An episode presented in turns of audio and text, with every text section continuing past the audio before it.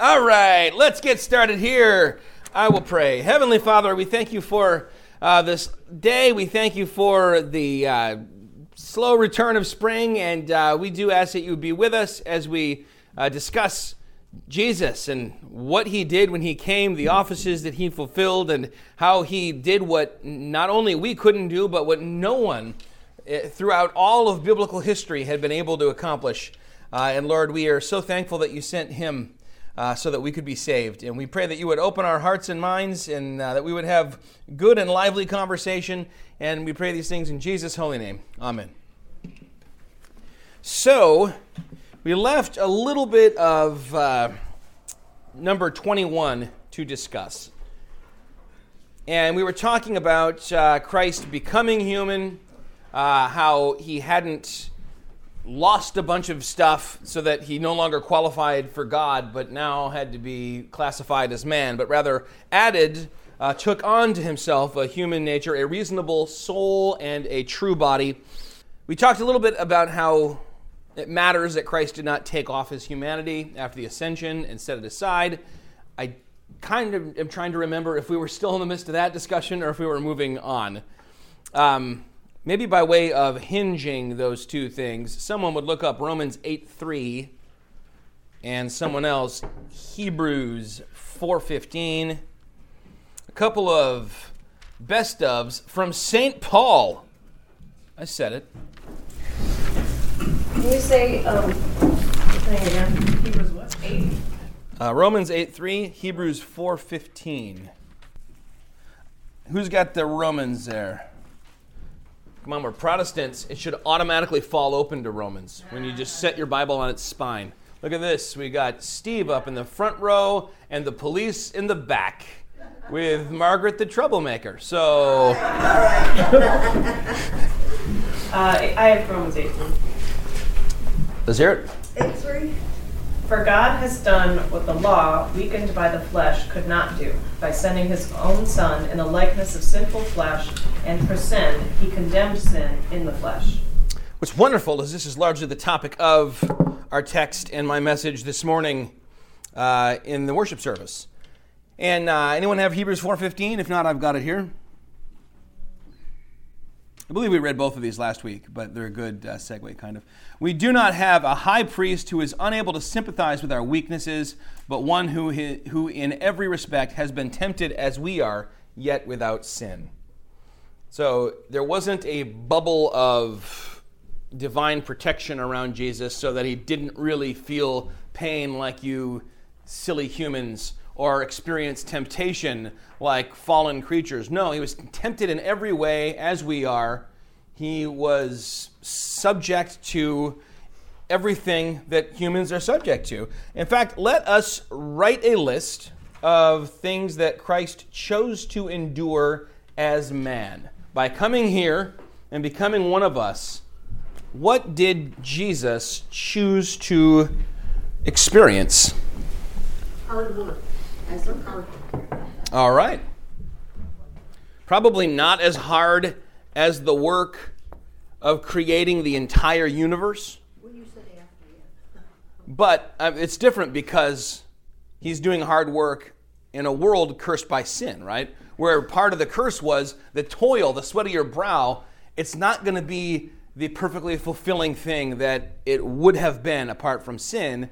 Rather, Jesus he didn't have a sin nature, but he lived in a world where the curse of sin was everywhere, and it affected undoubtedly his work. I mean, you'd, you'd think there, there is that uh, apostolic tradition that in Nazareth it was said that Jesus made the best ox yokes, uh, and I think we can put a little stock in it because of how ancient it is and the kind of line of uh, the, the provenance of the statement. But even though Jesus probably uh, made the best stuff, undoubtedly he dealt with wood that split or with people that tried to rip him off. I mean, all the, the stuff that we hate about work, Jesus had to deal with it. And when, when his uh, last big creation was universe, that's got to be frustrating. now it's like, it was like six days for everything. Now it takes me six days to make like one table. You know, like so. Yeah, hard. Absolutely hard work. Smells. Oh, okay. But I understand it smelled wonderful in metropolitan areas during the. Fr- yeah, oi. Um, what what else? Temptation. Temptation, yeah.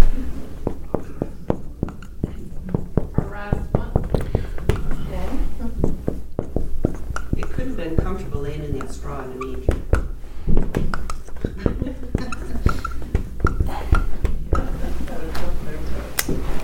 Definitely. Discomfort. Um, probably hunger. I mean, he's hungry and thirsty.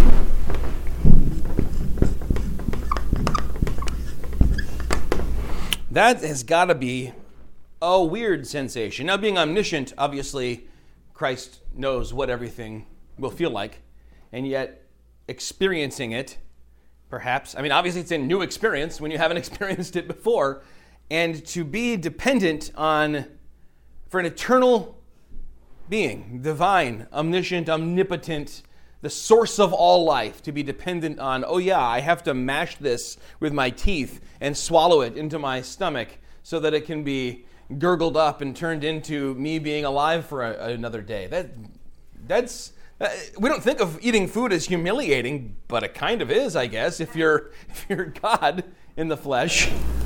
Illness. Ooh. Is that a controversial? It is.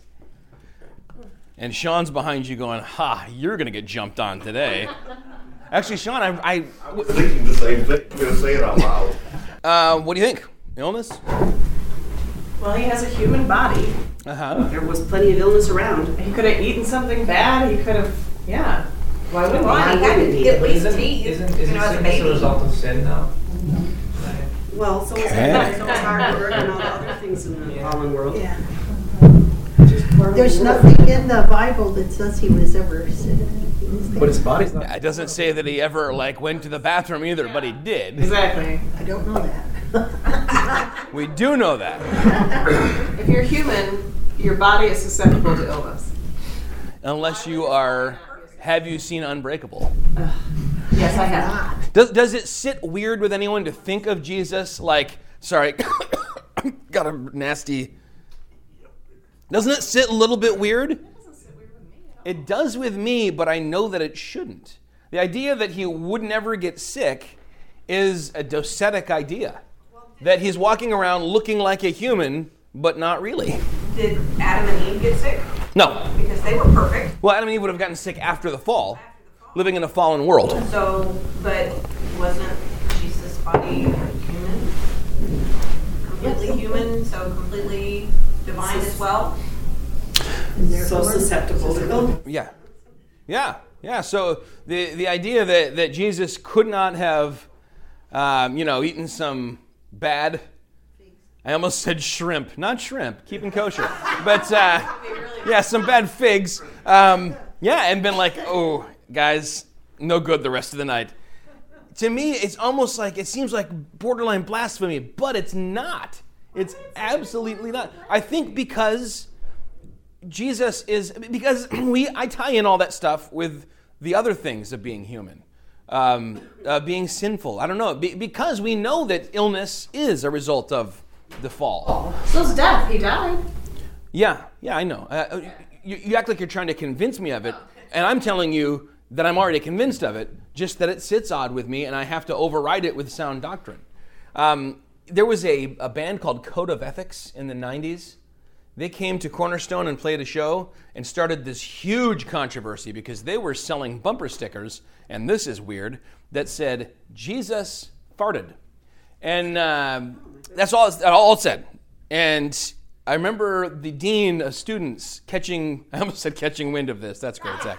Um, hearing about this, and there was this big thing, like every once in a while, I don't know if anyone went to a small Christian college, it's like, you know, the real world meets boy meets world, you know. So it's uh, th- there's this big thing instead of chapel, there was like a forum, and and New Testament prophets and stuff are getting up going, no, no, this is brilliant because it makes you stop and go, oh, yeah, fully human. And other people are getting up going, there's no context to this. It seems very irreverent. And, um.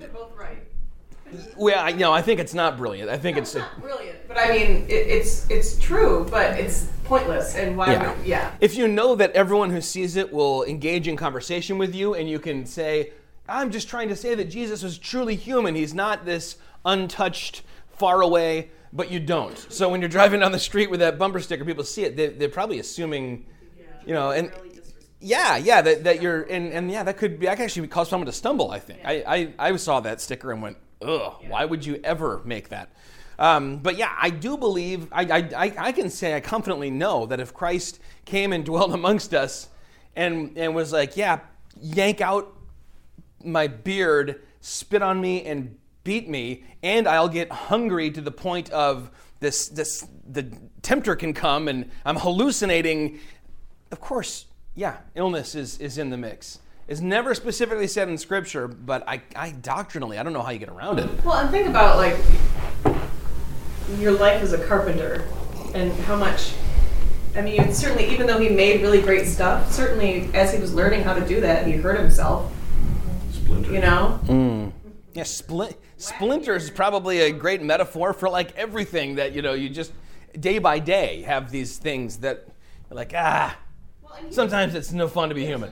Well, no, maybe this isn't a human thing because God is definitely exasperated. But like he gets exasperated and depressed, and um, you know he's he doesn't um, always get along with people. You know, just like we do. You, you think of him sometimes as being this like, oh, I'm always perfectly, you know, dealing with every situation. But he gets angry. You know, but I guess that's a God thing too. So it's not really a human. His anger is always righteous anger. Right.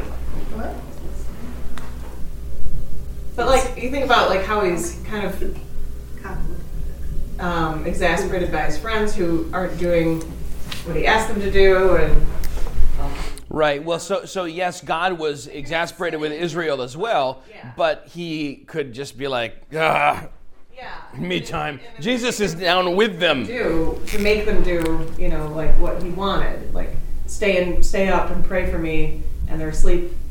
Oh, I mean that's the same thing with Israel and God. You know, I mean, it is, but but the the fact that you're you're in it with them, it's different to be like that guy's annoying, and I see him from afar, and those twelve guys make me want to claw my eyes out, and we are traveling around Galilee together for the foreseeable future. I'm sure that, that, that he experienced some of that, but in that there's temptation, right? Right. To to judge or or a- respond in anger, to speak quickly and and not, you know, and and Jesus never did any of those things. Anything else? Embarrassed. Ooh, Ooh, ooh, hoo. Okay. Yeah. That's Maybe he had like a, a stain on his tunic and someone made fun of him or something.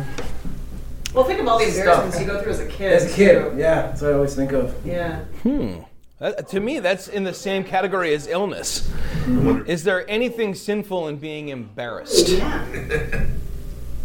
Like his voice cracked Like for when he was us? 12 and st- Like, or is something. Big, big bar mitzvah, right when your voice is cracking. You got to get in front of everybody. Why would it be sinful to be embarrassed? Uh, because you're craving the praise of men and and brokenhearted over n- or not having it, and, and you're and you're despising being humiliated or humbled and wanting to be lifted up. I mean, in in in being embarrassed, when I'm embarrassed and my cheeks get all red, usually it's because I, you know, I, I wanted to look good, me, you know, and. I, I don't know. I don't have the answer. I'm just throwing it out there. It could it could be either way. Well, related to what Sean was saying a couple different times here, being bullied. Like you could be embarrassed by somebody not because like you wanted to seem really great, but because they were just belittling you. Um, you know, and for no reason, and not understand why they were doing that. There's a um, apocryphal gospel in which Jesus is uh, not even not even like really bullied, just like gets mad at another kid and strikes him dead. then brings him back to life. All, all of these things I think are good to think about. And, and even the ones where we're like, "Uh, well, I mean, probably there are certain embarrassments, for example, that are fine to have, where you're like, and, and you deal with it fine, you deal with it well, you're self effacing or whatever. And then there are some where the core is pride or, or something else.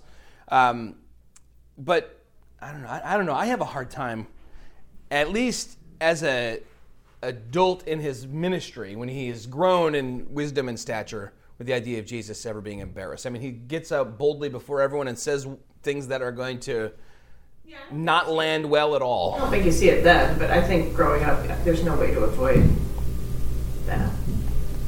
I would think. All the walking you did, you ever think he tripped on a stone and fell on his face? That- Well, in the uh, Stations of the Cross, he falls three times, right? well, That's that's a little different.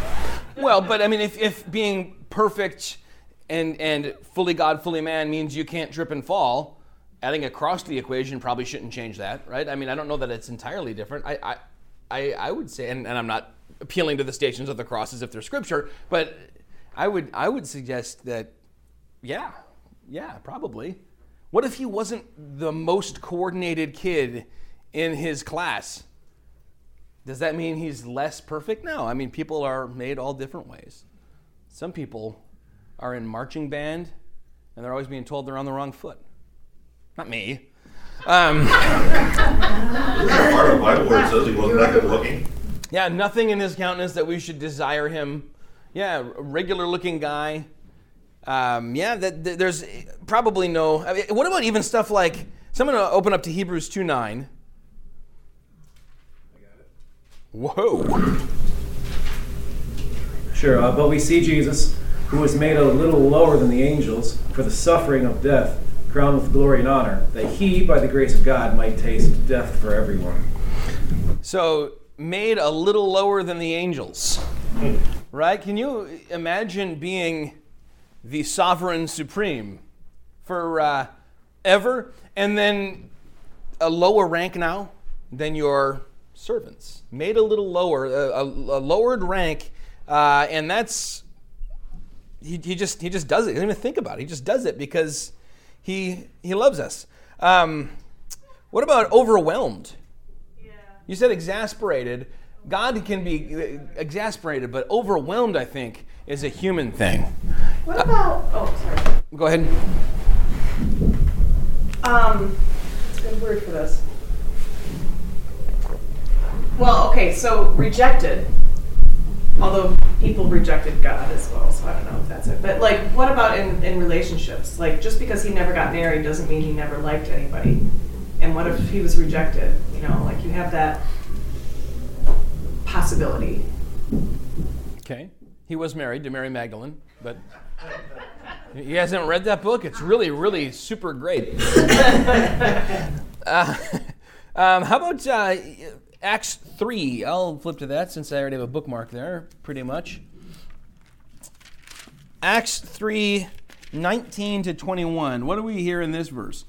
Um, Repent therefore and turn back, that your sins may be blotted out, that times of refreshing may come from the presence of the Lord, uh, and that he may send the Christ appointed for you, Jesus, whom heaven must receive until the time for restoring all things, about which God spoke by the mouth of his holy prophets long ago. Um, it's a little bit of a, a stretch to make that the proof text for the idea of locale, right? God who is everywhere, being somewhere. Yeah. That that's quite limiting. I often wish that that wasn't the case for me, right? Be three places at once. That would be overwhelming. He had to obey his parents. Yeah, a lower rank, lower station, submit, submitting. Now, some would say, hold on, hasn't he been submitting to the will of the Father for eternity?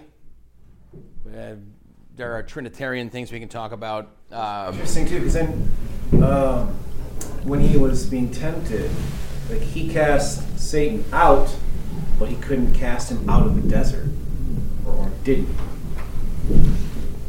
From his presence at that time, mm-hmm. you know. say that again. He cast him out of heaven, but he didn't cast him out of his presence at during the temptation. At the end, he did, right? Away from me, Satan. And, and Satan takes off uh, to come back at a later time, but he does endure him. He does that for the 40 days so that he can say, Yes, I've been tempted, just like all y'all. So, Of course, we don't think that his temptation was just limited to, to that time at the end of the 40 days either. Uh, that's not, well, I mean, I guess it, it- there are some who would say tempted in all ways means those three categories, right? Lust of the flesh, lust of the eyes, pride of life.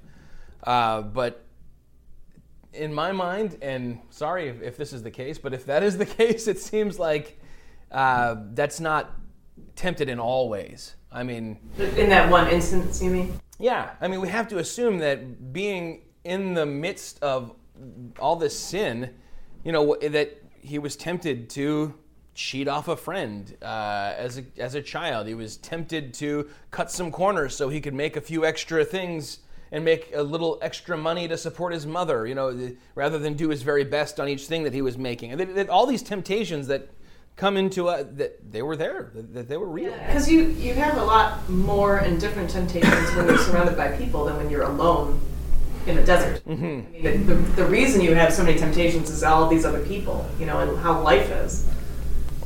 Yeah, absolutely. So, so his getting, um, especially people who are picking at him at every moment, his enemies, trying to trap him all the time, and then his disciples who are just like, duh, yeah, the temptations all over the place. He had to endure being lied about. Okay, yeah, His word against somebody else's. And just during the during ancient times, there had to have been lots of like bandits and criminals trying to make him a victim, and he could have just you know changed it immediately, but he probably endured. Was his house ever robbed from, or you know, probably happened all the time. uh huh, yeah, yeah. In the uh, Good Samaritan, the shock moment doesn't come when the guy's jumped and beat up and his stuff taken. It comes at the end when it's a Samaritan. That they're like, oh yeah, of course these guys beat up on the road, traveling on the. And, and Jesus traveled a lot, Yeah. awful lot. Yeah. So what about gossip? Would that be something? Yeah, he has to endure what people said about him. Yeah, because like I'm, I'm the fact that he talked to the Samaritan woman at the well, I'm, that's not something that a Jewish man would do. So there's probably people that misinterpreted that within the Samaritan community. Yeah, and, and of course he tells us, "Blessed are you when people say all sorts of false things about you because of my name." Um, We're talking about him in his hometown. yeah, rejected by his his hometown. Those are the people you really want to impress, right? In the flesh, all those people who Yeah. didn't think you'd amount to anything, and then they tried to throw him off a cliff. That's the saddest story. He just walks away at the end, rejected, and oh. And, and, and you know he felt all the sorrow and, and rejection of that. It it wasn't like he was above it, floating away, like, well, you're going to regret this someday. Um, truly, they, they would if they didn't repent, but he was a man of, uh, of sorrow, acquainted with, with grief. At least his mom supported him. Right? Yeah. Yeah, he did have, he had a really good mom. Uh, let me read uh, a little passage from Alexander Whyte's commentary on the Catechism, which is uh, super worth getting, and you can get a PDF of it for free online. I should link to that on our uh, resources page on the website. Uh, Alexander says this The life of Christ, the God man, is, or may be, our life. As Adam was the bitter fountain of original sin, as all infirmity, impurity, languor, and mortality of the body, and all unbelief, ignorance, malice, hatred, falsehood, and selfishness in the soul has its rise in Adam and in his sin, so all our graces, faith, love, peace, holiness, hope, all have their wellspring in Jesus Christ. He is the vine, we are the branches. He is the head, we are the members. He is the Son, we are the children. Great is the mystery of godliness. God manifest in the flesh, and then in the flesh made unto us wisdom and righteousness and sanctification and redemption.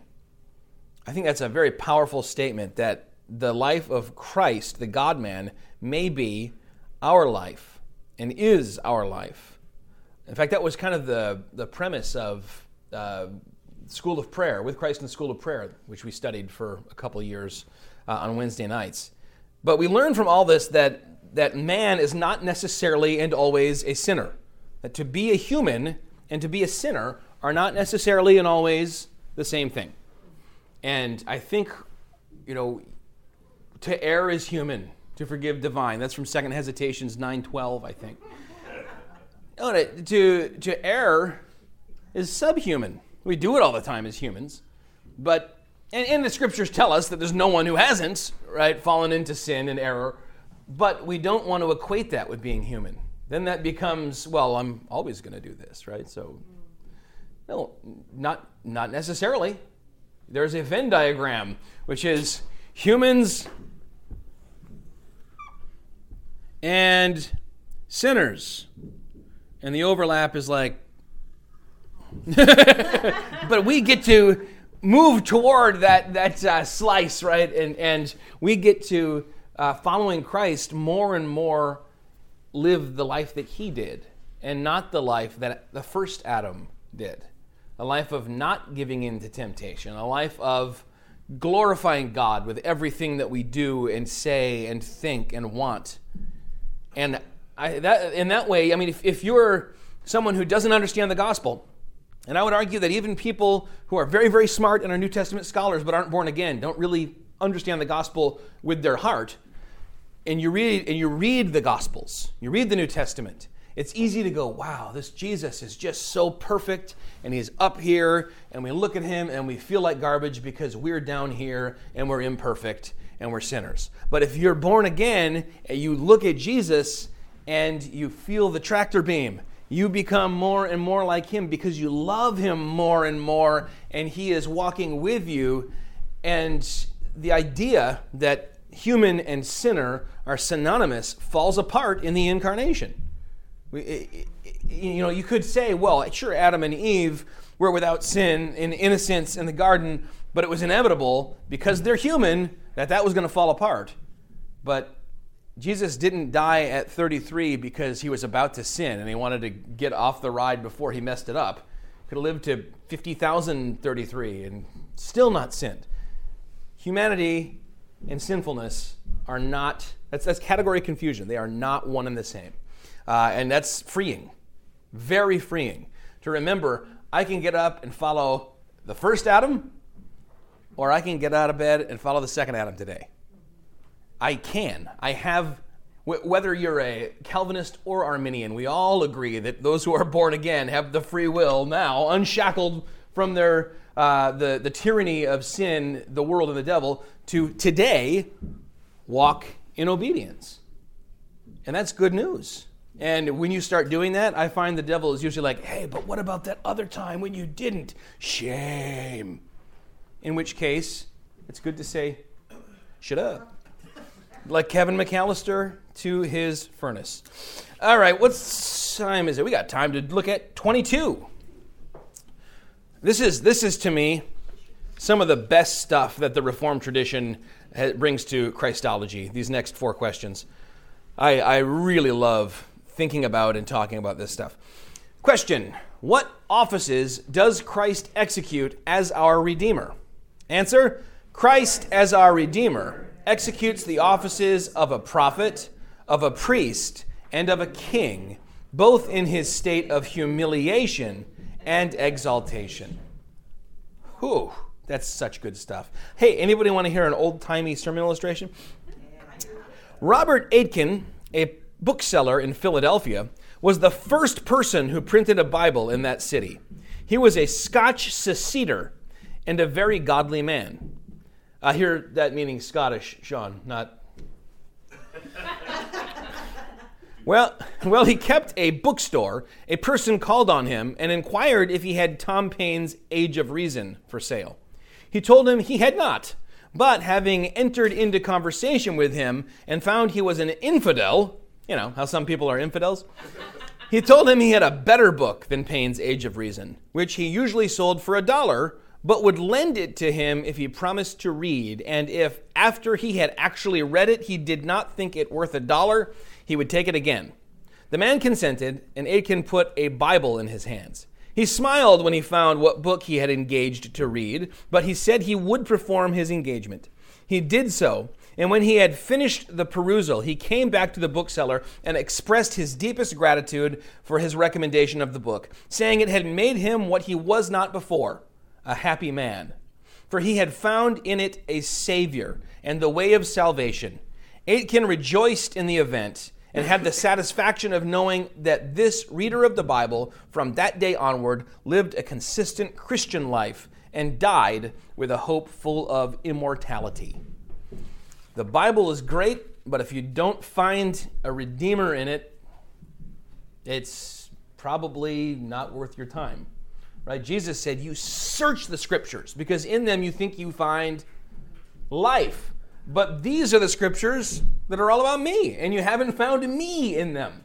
And so we want to make sure, and I'm talking Old Testament, New Testament, genealogies, weird laws about white hairs and skin spots, all of it, that we find a Redeemer in God's Word.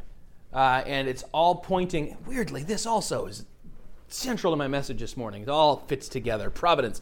Uh, that it's all pointing to Jesus himself. And Christ, as he executes um, his, his role as Redeemer, also then steps into these three offices of prophet, priest, and king. And have you who's heard this before? This threefold pairing.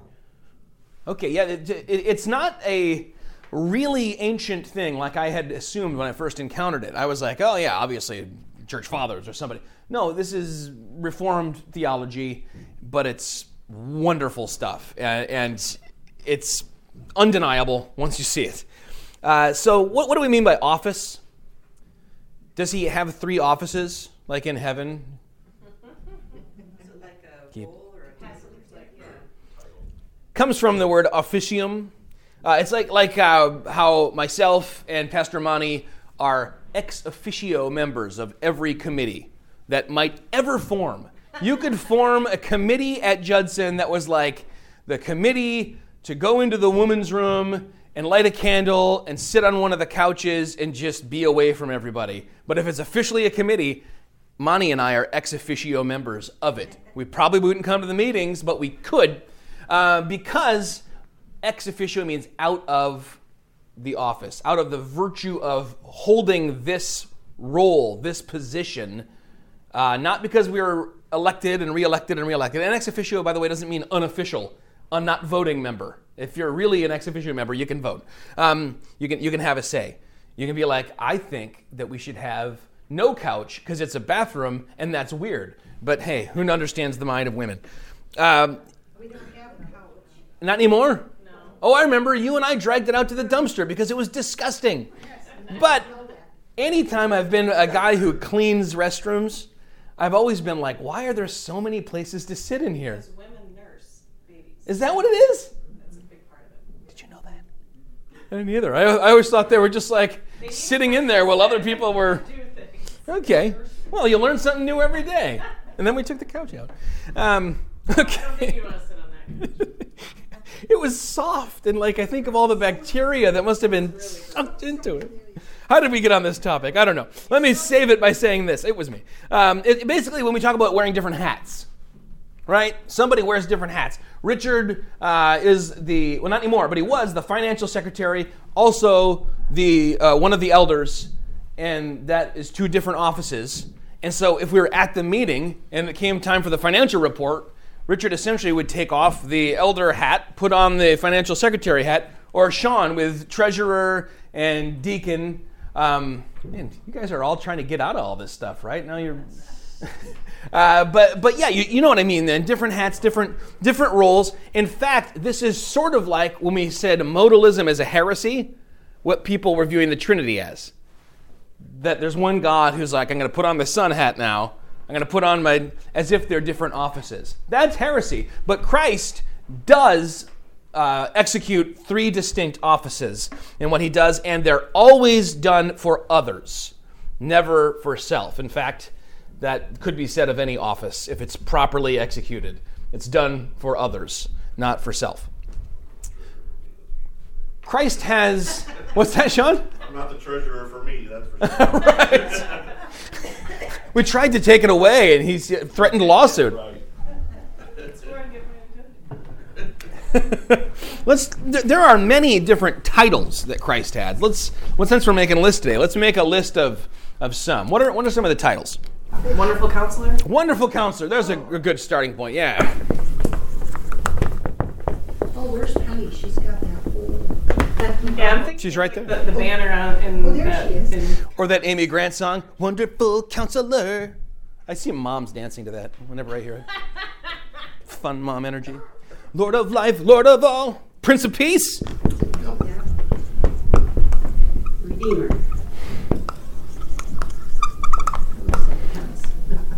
Prince of Pence, hopefully. Um, how about the. Oh, I had one and then it slipped away because I was thinking about Pence. King of Kings, I love it. Lord of Lords, lazy. Alpha and Omega. Nice, yeah. You go to Revelation 1, 2, and 3 and you find lots of these titles Alpha and Omega. Yes, Good Shepherd. That was the one in the early church that was kind of their prominent view of. He's always portrayed as a shepherd with the sheep. And, you know, they're all valid. Lamb of God. But that one to me really hits home of what he came to do. Lamb of God who takes away the sin of the world.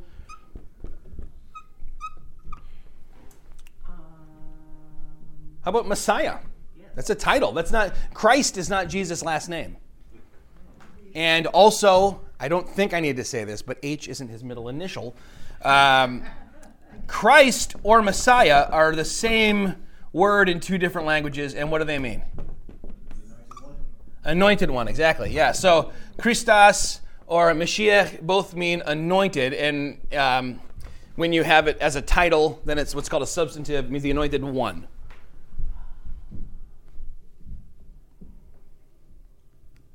You didn't put Mighty God up there. I'm sorry. That song. Yes.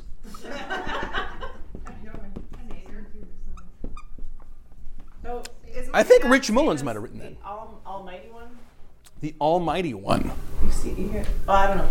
Is that an Old Testament? Come on, Penny, what's on your poster? Uh, It's like a hundred. yeah, that's the More than a hundred. Is Savior? Okay, Is um, Savior? the great, uh, Savior. Absolutely. well, Oh yeah. Yes. Emmanuel, God with us. I am. That one got him in trouble. Couple. Tell them that I am needs the donkey, and they'll be like, okay. Holy One. Holy One. Holy One, also sometimes Holy One of God.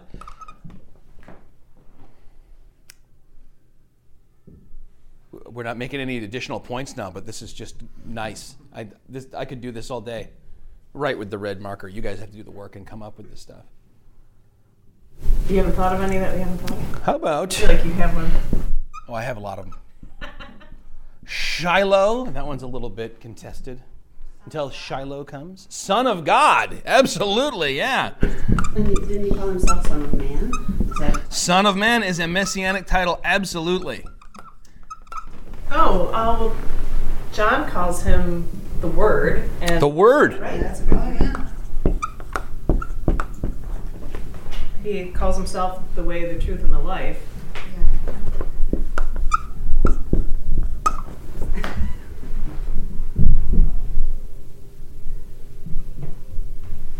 Anything else? I've run out of room in my little area. okay. I don't want to start. Aaron's area is full- like two things in it. Okay. That we could go on and on. There are so many. Every title is kind of a different aspect of his mission, right? Um, the Prince of Peace is different from the King of Kings. One of them implies conquering victor. One of them, the you know, the, we think maybe of, of him coming on the white horse of war in the Book of Revelation with a sword in his hand and a tattoo down his thigh, ready to uh, you know bring the blood up to the bridles of the horses. I think I'm mixing some pictures, but. Um, Prince of Peace, however, we think of him coming lowly on the donkey and and uh, ready to endure everything on our behalf. Same Jesus, different aspect. Um, Good Shepherd and Lamb of God seem completely contradictory because in one picture you've got both a shepherd and a lamb, and you're like, how can he be both? Um, well, I mean, how can How can we be said to be his uh, brothers and his bride? I mean, th- these are not literal things, these are pictures to help us understand who he is. And in the same way, even though they're not explicitly laid out, there are three uh, aspects, three pictures of, of what Jesus came to do that I think are encompassing of all of these titles, all of these things that the prophet, the priest, and the king are fulfilled in him. And this isn't arbitrary. Where do we get these three offices? Yeah, in the Old Testament, this is kind of the core of the Old Testament economy of grace, right? Read these historical books, which are the ones I think guys tend to read more than ladies because they're full of people getting stabbed all the time and, and uh, you know, details of how they were stabbed and what fell out of them when they were stabbed and stuff. But uh, if you read 1 Samuel through 2 Chronicles, for example, every pericope, meaning every episode, every scene, each and every one includes a prophet, a priest, or a king, or more often, more than one of those interacting with each other.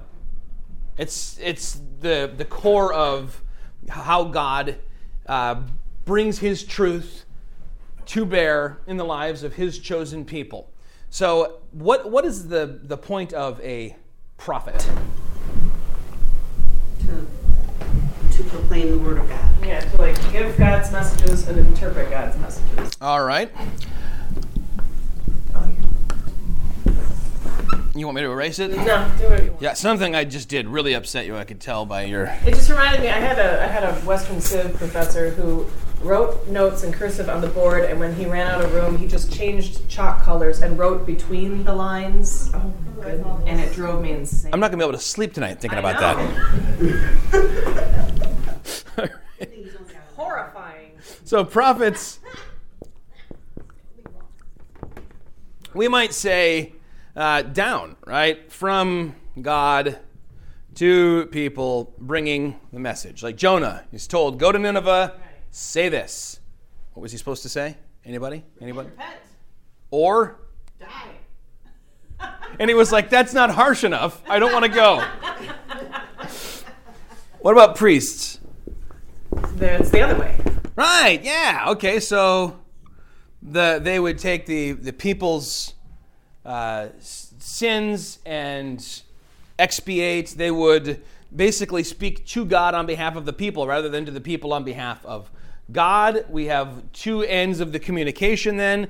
By the way, being too clever, you put those together, and some people think that's part of the origin of the Star of David or Shield of David.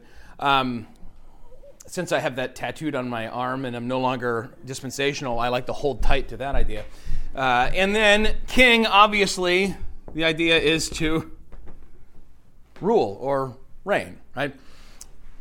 All three of these are perfected in Christ. Name me as close to perfect example of any of these from the Old Testament, and you are describing a huge screw up to me. Yeah. Right? Prophets, you'd think these guys are, you know, so heavenly minded. They never, no, no, they're always like, you want me to do what? Um, Elijah's having temper tantrums, yelling at God, just kill me. I can't do this anymore. Literally, think about. If you went into your boss's office and were like, you know what, I can't do this anymore, kill me. Um, and then think your, your boss is God. Uh, you've got, you know, like Ezekiel's challenging things that God tells him to do. Jeremiah's always, "Ah." so yeah, that was flippant. Priests, well, there are some really good ones. For example, Hophni and Phineas, right? Caiaphas, Annas. I mean, like, there's so many priests who the power get to them because there's authority there. There's yeah, like the case in certain churches, there's the ability to just kind of sit back and enjoy a lot of benefits, right? Like, well, uh, I get all the good. In fact, um, you you have with Hophni and Phineas, they weren't even content with the, the portion given to the priests, which was like the best portion. They're like, no, we're taking most of it, and you can live on a little bit. Uh, or think about Nad- Nadab and Abihu. The, well, yeah, we're supposed to do these particular things, but we got to get creative with it. And so there's there's no end to the examples of of just uh, sinful priests, kings. Who's our best example? the guy who like ogled a woman and had her husband killed. Oh, and her husband was like one of his top warriors and good friend who was devoted to him. I mean, none of these people are anywhere near adequate, let alone perfect. Uh, and yet Jesus comes, and we're going to see in the next three uh, questions and answers, he perfectly embodies and executes these offices in what he does. And it's very fitting because the economy of grace now is rooted in one man, one mediator. Not we got one class of people bringing messages up and another bringing messages down and another ruling over and, and, and with the authority. No, all in Jesus now. And in every sense, he does it perfectly. Uh, he mediates and reigns over the people. What is the, we only have a couple minutes, let's just delve into this. What is the history of each of these offices? Like who's the first? Yeah. Well, maybe not the first, but yeah, where, where does the whole thing come from? And yeah, maybe who's the first in some cases. Well, the priest was um, Aaron, right? He's the one that threw the gold into the Yeah. fire He and did. out came the lamp. Start out really well. What a great guy. Well, yeah, he but he did. He just said we threw it in and out popped. I don't know how this happened. That's like when you're a kid and your parents catch and you're like, I don't know. It, It just happened. that's hilarious. But but yeah. So but before Aaron, Melchizedek. there was Melchizedek, a priest. But the priesthood that that uh, we think of as the Aaronic priesthood. But in Hebrews, we're told that Jesus is a priest in the order of Melchizedek. So priesthood really goes back as far as any worship does. Uh, and the idea of priesthood may even be kind of present, uh, at least in an implied way, in Abel taking the best of his flock and offering it up to God. Right? He's serving as a priest, uh, and you know we have Job doing similar things for his children and stuff. So this priestly uh, thing becomes an order, and it's based on you know being a Levite and then being a, a descendant of Aaron. Uh, that's the history of it. It becomes then a group of people, ideally, who were dispersed among the whole land. They're to minister to people in every uh, allotment and inheritance, and then called by lot once or twice in their life to come back to uh, the, the temple or the tabernacle or where or the guy's house or wherever the ark happened to be at that point in, in the history of Israel and minister, uh, doing the prayers, the showbread, the incense, all of that stuff. That's the history of it. And when Jesus arrives, how do the priests treat him? Not great. Nope. Uh, they are the ones uh, who lead the lead the whole conspiracy of this guy's got to die. And I think one of the most heartbreaking but also incredible things in the gospel is when the high priest stands up and says it's better for one man to die that the entire nation might live, and he's trying to justify himself, and then we're told he didn't realize he was prophesying because he was high priest that year, uh, and it is true that it's better for one man to die, and Jesus lays down his life. Um, King, that's a pretty easy backstory. And yeah, well, the end of the judges period, right? The people all have been, they've all been doing what's right in their own eyes. They don't like the results, so they say, we want a king like The nations. like everybody, hey, all the other nations, they've all got these awesome kings. Can't we have one? We can't see you, God. Not that you're not a great king. Um, and God says, what? You're going to love it? like, guys, you don't want this. Trust me. Yes, we do. All right. Who's most like the other nations? Saul. What'd you say, Aaron? Like it's again like kids. I want this. No, you don't. Have you ever seen the video? The kid who was his mother was baking and he kept begging and begging for the cocoa, like the powdered cocoa, and she she gives it to him and he just starts crying. And I usually just feel bad when kids are crying, but that made me feel good. Um, so yeah, and and from the get, then Saul is a disaster. David is pretty good, but as you watch the arc of his life, he, it's all it's all im- consumed by the power and seeking glory for himself, seeking pleasure for himself. Solomon, same thing. He gets he gets taken out at the knees. Um, Remember that scene early in uh, uh, Second Kings where that sheriff is like, "When you go down, it's going to be over a skirt," and Bruce Dern was the sheriff. Um, had too much coffee and I got too much sleep last night. Uh, it's probably time to wrap this blessing up. Prophets. Uh, this again goes back to the history of, of all religion, right? I mean, the notion that God speaks through oracles. What did they call prophets earlier before they were called prophets in Israel? Starts with S? Seer. Seer, exactly. Yes. So we're told uh, that when they're going to uh, get a new king, because Saul is uh, garbage, uh, that he, he that people would say, "Let us go to a seer," and Samuel is one of these guys. And Samuel then is led to Jesse's household, and The first example we have of a prophet, though. You had people doing priestly things before, like who would be. Mhm. I mean, Adam's undoubtedly telling Seth about what God told them, Right. right? Or even telling Eve what God told him before. So, so it, it before the formalization of kind of this religious structure. He would even be kind of a king in a way because he's given control and Yeah. So the first Adam is, in a sense, prophet, priest, and king, and is a dumpster fire. The second Adam comes and is, and you and I wouldn't have been any better. I mean, I would have, I would have dropped the ball much faster. Uh, I would have been like, name these things, and that would have been it. Let's go to the Lord in prayer. Heavenly Father, we thank you so much that Jesus came as our prophet, our priest, and our king. We thank you for every title that he's given in Scripture. And Lord, uh, we, we are so stoked for eternity to praise him and think about and meditate on each of his titles and everything he's done for us and, and all of his acts of creation and everything that, that our God has, has done to glorify yourself. Where we want to be part of that chorus, Lord. And uh, as we, in the next week or two, look at these different offices of prophet, priest, and king, we pray, Lord, that we would, uh, leading up to Easter, during this Lenten season, just come to a much deeper appreciation and understanding of all that Jesus had to uh, accomplish on our behalf in order to truly be the Redeemer of men. We're so thankful again that, that He chose to endure uh, this little list of things we came up with and undoubtedly countless more so that we could enjoy your presence. Uh, Lord, we, we will never stop giving you thanks and praise for that. In your holy name we pray. Amen.